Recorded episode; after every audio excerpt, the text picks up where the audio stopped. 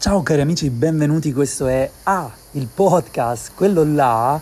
il podcast in cui si parla di spiritualità, letteratura, eccetera. E oggi siamo in diretta dallo spazio mistico, torrido, cicaleggiante del sud, dalla stanza dello spirito e del tempo, in particolare dal terrazzino della stanza dello spirito e del tempo. Come potete sentire, le cicale ci danno dentro. Io sono Giuseppe Dodo, insieme a me c'è Entropina, la magica canina, e oggi finalmente mi permetto di parlare di un argomento che ho tenuto in pausa molto a lungo eh, ed è un argomento di letteratura è un primo avvicinamento, una prima approssimazione a questo argomento. Stiamo parlando infatti di un autore, non vi faccio spoiler, anche se dal titolo in realtà lo capirete già, eh, è un autore che ci aiuta molto nel, nel, nostro viaggio creativo, un autore che ci ricorda, mh, guarda caso, come smettere di essere ostaggi della propria vita, come iniziare veramente il viaggio, come entrare nello stato presente. Ma non vi dico altre cose. Oggi si parla appunto di letteratura, ma si parla anche di avventura, quindi restate in ascolto. Via!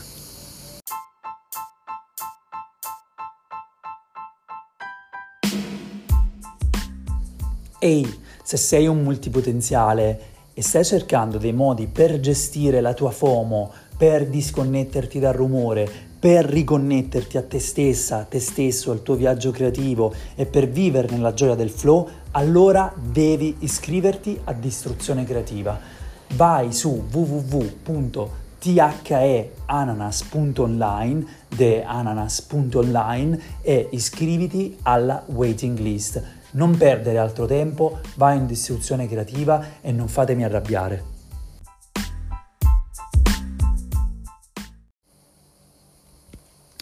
Ciao cari amici, benvenuti. Questo è Ah, il podcast, quello là, il podcast in cui vi racconto un po' le mie epifanie, le riflessioni che sto facendo e in cui si parla di spiritualità, letteratura, eccetera. Molti di voi mi hanno chiesto: "Sì, si parla di letteratura, ma quando?" Eh, nel senso che molto spesso in realtà poi non ho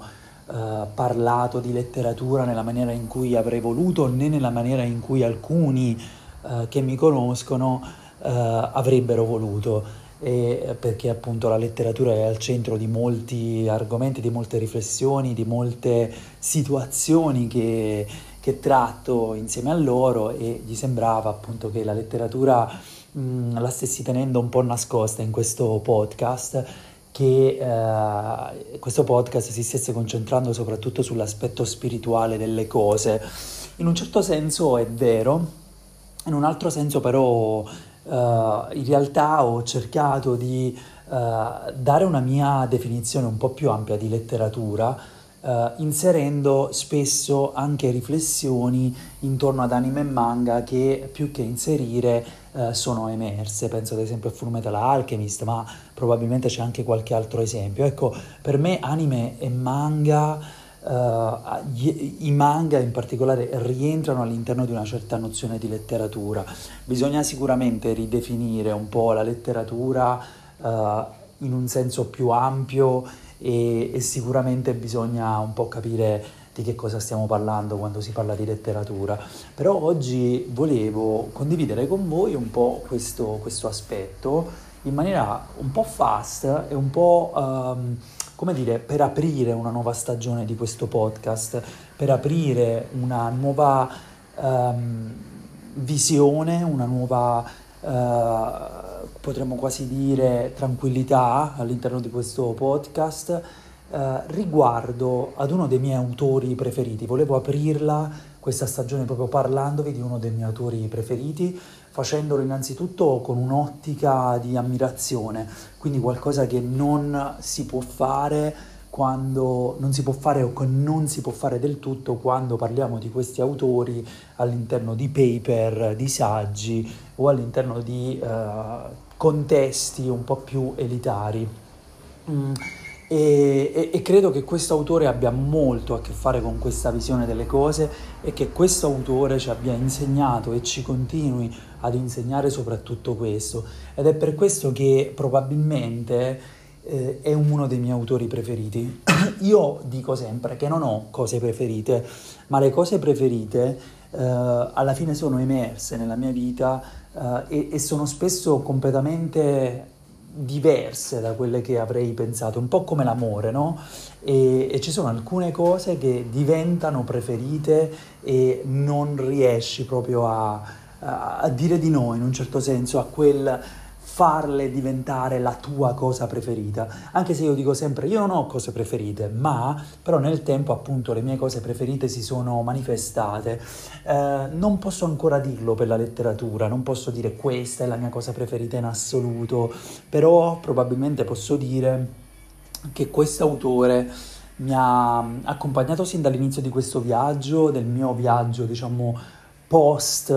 post maturità, anche se ovviamente era un viaggio che era iniziato già durante il liceo, durante l'ultimo anno di liceo molto burrascoso, molto complicato per tanti aspetti. Gli ultimi due o tre anni di liceo furono particolarmente complicati e già iniziarono ad emergere queste, queste mh, influenze qui, eh, però questo autore per me fu proprio l'inizio della mia carriera universitaria perché appunto io partendo da... Ehm, Alife, partendo dalla campagna e trasferendomi a Pisa, facevo una scelta un po' diversa da quella che avevano fatto molti miei amici e approdavo in una città, eh, una città porto, una città porto che eh, aveva i comfort di un piccolo paese e, eh, e, e, la bellezza di una città enorme, i comfort, i pro di una, di una città enorme, eh, perché c'era tutto ma allo stesso tempo non c'era il caos, quindi Pisa, città eh, amata infinitamente e odiata infinitamente, trasformatasi in tante cose diverse, ma alla fine amata, amata come si ama il primo amore proprio. E quindi questo autore, qual è? Vi sto tenendo sulle spine da un po'. Uh, è un autore che, che, parla di viaggio, è un autore che quindi è l'emblema della letteratura in un certo senso perché la letteratura uh, ad alcuni di noi piace eh, perché parla di viaggio, ad alcuni di noi piace perché parla di trasformazione, ad alcuni di noi piace perché ci porta in luoghi esotici, perché ci fa uh, dimenticare di noi stessi e perché ci fa ricordare di noi stessi o di noi stesse e perché ci fa riconnettere con qualcosa di più profondo, ci fa uh, sentire a volte come eh, persone in viaggio in una città abbandonata, un sacco di volte anche diroccata, altre volte però la letteratura ci tramuta in, in eroi, in personaggi che stanno vivendo quella trasformazione, quindi è, è complicato definire la letteratura, ma di sicuro la letteratura è un viaggio. E questo autore appunto fu l'autore che mh, all'epoca mi accompagnò durante quel mio primo viaggio in cui io pensavo, eccoci qua, sto partendo, è, è il mio momento, ci sono, sono sulla strada. esatto, sto parlando di Jack Kerouac, autore che solo al nominarlo mi fa venire i brividi, autore che che ha ispirato intere generazioni prima della nostra, soprattutto la generazione contemporanea. Mi viene da pensare al grandissimo lavoro che ha fatto Fernanda Pivano su Jack Kerouac e sulla Beat Generation e anche tante generazioni successive si sono cibate di quello spirito, di quella linfa della Beat Generation, di quella maniera di vedere le cose. Uh, e um, questo, questo, primo avvicendarsi, questo primo approssimarsi da parte mia nei confronti di Jack Kerouac uh, è uh, un po' una, un sogno, nel senso che ho sempre evitato di parlare di Jack Kerouac, ho sempre evitato, o meglio, ho sempre rimandato la possibilità di parlare di Jack Kerouac, però oggi voglio dire, voglio avvicinarmi, voglio approssimarmi, voglio appunto iniziare questo viaggio, eh, che probabilmente sarà una piccola saga qui su il podcast, eh, un viaggio che è importantissimo, eh, è, è, un viaggio in fieri, eh, un viaggio quindi in divenire insieme a voi. Eh, ed è un modo anche per ricordarmi che eh, a volte mettiamo in pausa alcune cose che vogliamo fare perché aspettiamo il momento perfetto, il momento perfetto per metterci in viaggio, il momento giusto per fare quella cosa. Non siamo ancora pronti per parlare di Jack Kerouac, abbiamo scritto tante tesi, ma non siamo ancora pronti per parlare di Sulla strada Jack Kerouac. E c'è da dire mm, che in verità, mm, se si parla con tanti intellettuali, ma anche con tanti coetanei miei, con persone che appartengono alla mia generazione, eh, ecco, c'è qualcosa di... Mm, cioè, c'è una forma di repulsione nei confronti della letteratura della Beat Generation e eh, di Jack Kerouac da parte di una certa categoria della mia generazione. E la capisco questa repulsione perché quella categoria rappresenta anche una mia istanza interiore contro la quale io spesso lotto, è una categoria più intellettuale, una categoria che eh, odia l'individualismo, una categoria che eh, vede questo individualismo come una forma quasi di, quasi come un prodotto, uh, una deviazione, una stortura del capitalismo e vede in particolare in Jack Kerouac una sorta di, uh, diciamo, atteggiamento uh, quasi, diciamo, da volta gabbana, un atteggiamento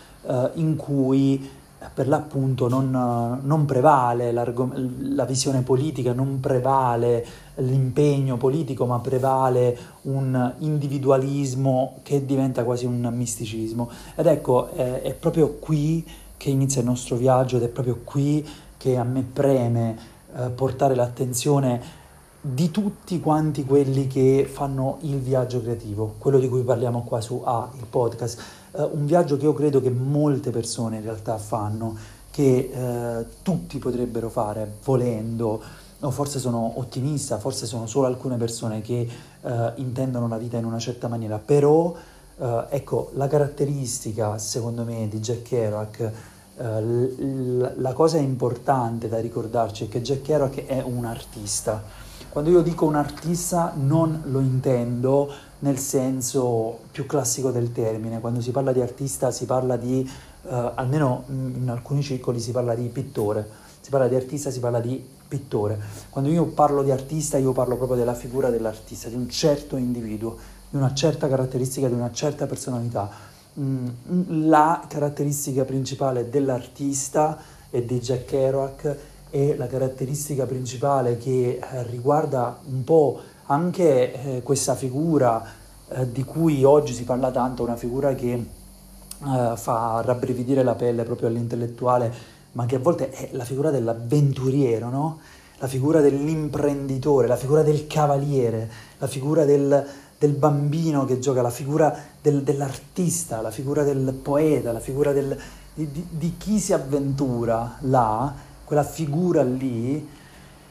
no, non, non può mettere l'impegno politico al di sopra di una certa maniera di intendere le cose, di un certo individualismo. E per me quello che fa uh, Jack Kerouac, uh, perché ricordo che ho intenzione di parlarne anche in questa maniera che è un po' celebrativa, proprio perché questo non è un paper ma è un podcast, uh, per me Jack Kerouac fa una cosa molto importante. Innanzitutto quando si legge, secondo me, Jack Kerouac, eh, quando si hanno 19 anni, 20 anni,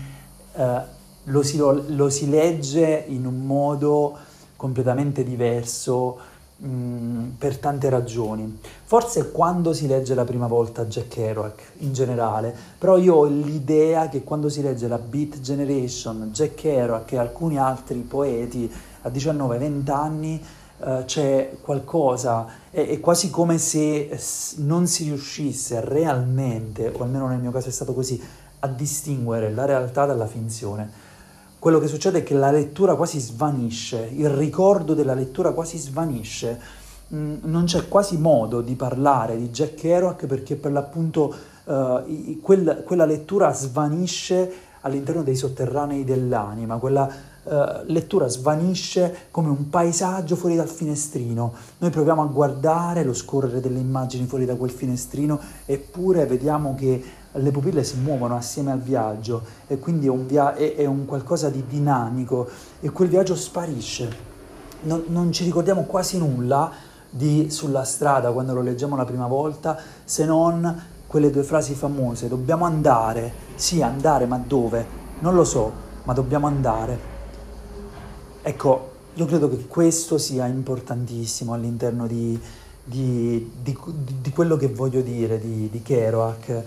Eh, quella prima lettura è una lettura che ci inonda letteralmente. Quando poi rileggiamo o iniziamo a mettere insieme i pezzi, ci aiutiamo anche con Fernanda Pivano, grandissima conoscitrice, eh, ci aiutiamo anche con eh, i vari testi scritti sulla Beat Generation, ma quando poi ritorniamo a Jack Kerouac nudo e crudo, quando ritorniamo anche ai rapporti che ha avuto con Allen Ginsberg e con tutto il resto della Beat Generation, eh, quello che capiamo è che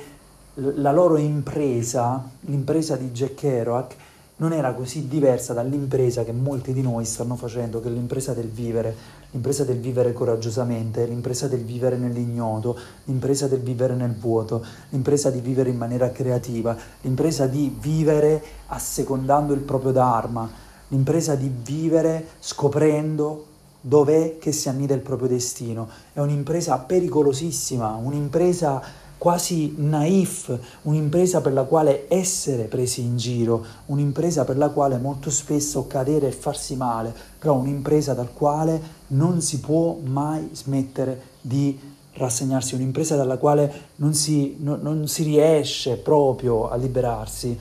È, è, una, è una scimmia sulla schiena, per citare il titolo di un altro romanzo di William Burroughs, che eh, è molto molto caro anche a quella generazione e eh, molto caro a me, letto nel mio letto eh, incapace di muovermi quasi in quella fase, eh, in via Risorgimento, sempre a Pisa, ma qui andiamo un po' nell'aneddotica che a me piace tantissimo quando si parla di letteratura. E, e, e appunto Cosa importantissima, quello che voglio lasciarvi nel corso con questo podcast, con questo primo avvicinarci, con questo prima aprire questa nuova stagione, questa nuova fase anche in cui eh, attraverso la letteratura magari riusciamo anche eh, a, appunto a generare un'apertura per, per quello che riguarda questo, questo, questa maniera di intendere la vita quasi. Attraverso uh, questo, questo primo podcast voglio parlare di perché Jack Kerouac è importante per me oltre quella prima lettura, perché ho continuato a rileggere, lo rileggo, perché ho letto anche I Vagabondi del Dharma, perché ho letto anche Il mare è mio fratello, eh, perché ho letto eh, Angeli di desolazione, eh, perché ho letto Big Sur, perché ho letto Tristezza, eh, perché, ci, perché ritorno e perché torno anche ai mini saggetti di Jack Kerouac, questi soggetti molto spesso così naif e così, um, come dire, quasi egocentrici, quasi narcisisti in, in alcuni casi. Mm, e, e ci ritorno perché all'interno di quella scrittura c'è innanzitutto una promessa, la promessa della libertà, ma secondariamente perché c'è c'è qualcosa che riguarda tutti quanti noi, c'è la promessa di poter scrivere, poter essere scrittori prima ancora che romanzieri, poter essere scrittori prima ancora che romanzieri. E in un certo senso scrittori si nasce, scrittori si è, scrittori si è anche quando non si scrive. E quindi quello che fa Jack Kerouac è ricordarci che noi possiamo scrivere sia anche di fiction, ma che molto spesso c'è una possibilità per noi di parlare di spiritualità, di parlare di, di vuoto, di parlare di, di, Dio, di parlare di Buddha, di parlare di, di cicale che finiscono nel, nel caldo e torrido mese di luglio senza diventare noi stessi imprigionati da, quella, da, da, da, quel paradigma. Quindi cioè, parlare di spiritualità come uno scrittore ne parlerebbe, superandola, trascendendola, includendola, per poter poi accedere di nuovo all'ignoto, alla vita, per poter accedere poi di nuovo alla sostanza più intima delle cose e non per fermarsi lì non per fermarsi all'interno di quella gabbia dorata, non per fermarsi all'interno di quello scudo protettivo. Si va, si continua, si è sulla strada, il viaggio prosegue e questa è la cosa che mi dà più importante di tutte, la scrittura di Jack Kerouac. La scrittura di Jack Kerouac mi ricorda che io posso scrivere di tutto quello che voglio, che io sono uno scrittore e posso accedere alla libertà in un senso più ampio e non nel senso delle elite culturali, delle università, dell'accademia, eh, nel senso dell'elite degli scrittori già affermati, di quello che dicono, di quello che, che sanno, di, di quello che trasmettono. E non con odio, non con rigetto verso questi molteplici circoli che sono importantissimi, non c'è alcun rigetto nei confronti di tutto ciò, ma appunto c'è una possibilità e una capacità di smarcarsi sempre di rendersi liberi, di rendersi individui, di smarcarsi dalla massa e di raggiungere quella che è la propria verità, quello che è il proprio Dharma, quello che è, è, è l'unico viaggio che abbia senso per ogni individuo, per ogni essere umano, che è il viaggio dell'individuo, il viaggio particolare che poi ci conduce all'universale. È, è l'unica cosa che è, è veramente dotata di senso e se l'artista, se lo scrittore non è in grado di farlo, Uh, allora uh, non, non, non, ha senso. E quindi quello che mi ricorda Jack Kerouac è che in un certo senso l'arte deve essere imperfetta, almeno l'arte così come la intendo io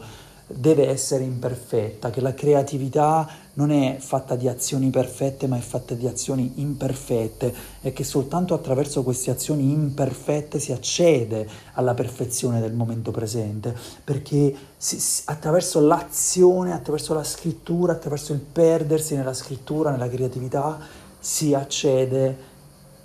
al presente vero e proprio. Se invece rimaniamo nel reame del pensiero, aspettando la perfezione, allora non riusciamo ad accedere eh, a, alla perfezione, paradossalmente. Rimaniamo bloccati in un, in un loop, sostanzialmente in un purgatorio. E, e, e Kerouac ci insegna questo, ci, sì fare editing, sì riaggiustare, però in un certo senso lasciarsi possedere da quella forza, lasciarsi andare a quella forza e soprattutto eh,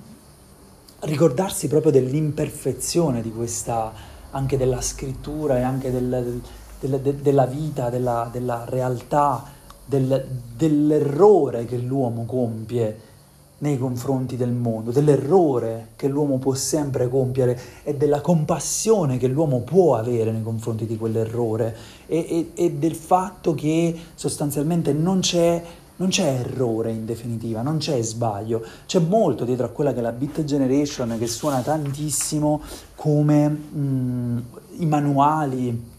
che sentiamo adesso, un po' di manager, un po' diciamo di self-help, un po' appunto da imprenditori. E, e questo, per chiudere questo primo episodio, infatti, voglio leggervi uh, una, una sorta di, uh, diciamo, decalogo, o meglio, sarebbe dire una sorta di eh, una lista di comandamenti, sono 30, che Jack Kerouac ha scritto eh, per se stesso, una lista di essenziali, di credenze, di eh, modi di pensare e tecniche per la prosa moderna, ha scritto. E, e credo che appunto questi, questa lista, una volta trovata, ci rendiamo conto di quanti di noi fanno queste cose e quanti di noi hanno già tra virgolette, stanno già vivendo quello spirito che è stato promosso dalla, dalla Beat Generation. E uno di questi è uh, notebooks segreti, scarabocchiati, uh, pagine scritte in maniera appunto selvaggia, quello che dicevamo, no? in modo imperfetto, pagine scritte per la tua gioia importantissimo, come molto spesso avviene all'interno di questi miei podcast, no? senza rendercene conto. E molti podcast che ascolto si basano su questo presupposto. Uh, sottomissivo a ogni cosa, aperto in ascolto. Mm, prova, e qui Kerouac ovviamente non riusciva eh, a tenere fede a questo, a questo suo comandamento e soprattutto lo teneva, lo teneva molto Mm, diciamo, chiaro perché ha iniziato la frase dicendo prova. Prova a non ubriacarti mai al di fuori della tua casa. Sii be in love with your life, ama la tua vita, sii in amore con la tua vita, ama la tua vita. Uh, something that you feel will find its own form, uh, qualcosa che hai la sensazione che troverà la sua propria forma, questo è importantissimo, cioè lasciare che le cose accadano per conto proprio. Be crazy dumb sense of the mind, sii il pazzo folle santo della mente. Blow as deep as you want to blow, quindi soffia tanto profondamente quanto tu vuoi soffiare. Scrivi quello che vuoi, bottomless from bottom of the mind, uh, dal fondo senza fondo della mente.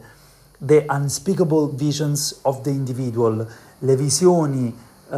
unspeakable dell'individuo, uh, le, le, visioni inafferrabili, ineffabili dell'individuo. No time for poetry, but exactly what is. Non c'è tempo per la poesia, ma esattamente ciò che è vale a dire che no, non c'è tempo per fingere la poesia e questo è il vero significato di questa No Time for Poetry, non c'è tempo per fingere la poesia. Visionary ticks shivering in the chest, entranced fixation in dreaming up an object before you, quindi fissazione in trance, uh, fis- diciamo focus, attenzione totale sull'oggetto di fronte ai tuoi occhi ehm, rimuovi uh, inibizioni sintattiche, letterarie e grammaticali. Like Proust, be an old tea-head of time, telling the true story of the world in interior monologue. The jewel center of interest is in the eye within the eye. Write in recollection and amazement for, for yourself. Work from pity middle eye out, swimming in language sea. E questa forse la più importante, la diciannovesima. Accetta la perdita per sempre. Accept loss forever. Believe in the holy contour of life. Struggle to sketch the flow that already exists, exists intact in mind. Don't think of words when you stop, but to see picture better. Keep track of every day the date emblazoned in your morning. No fear or shame in the dignity of your experience, language and knowledge. Importantissima. Non, elimina la paura o la vergogna nella dignità della tua esperienza, del tuo linguaggio e della tua conoscenza. Write for the world to read and see your exact pictures of it. Book movie is the movie in words, the visual American form in praise of character in the bleak, inhuman loneliness, composing wild, undisciplined, pure, coming in from under, crazier the better. Quindi componi selvaggiamente, in modo indisciplinato, puro, arrivando dal, dal di sotto, no? Dalla, dalle profondità. Più pazzo è, meglio è. Sei un genio tutto il tempo. You're a genius all the time writer director of earthly movies sponsored and angeled in heaven. Geniale, um, cioè regista e scrittore di uh, film prodotti sulla terra ma sponsorizzati e angelizzati nel paradiso. Questo è l'ultimo uh, comandamento di Jack Kerouac. Bene, allora mh, mm, ci fermiamo qui, questo era fondamentale, volevo appunto uh, iniziare questo viaggio o comunque introdurre questa, questo diciamo, elemento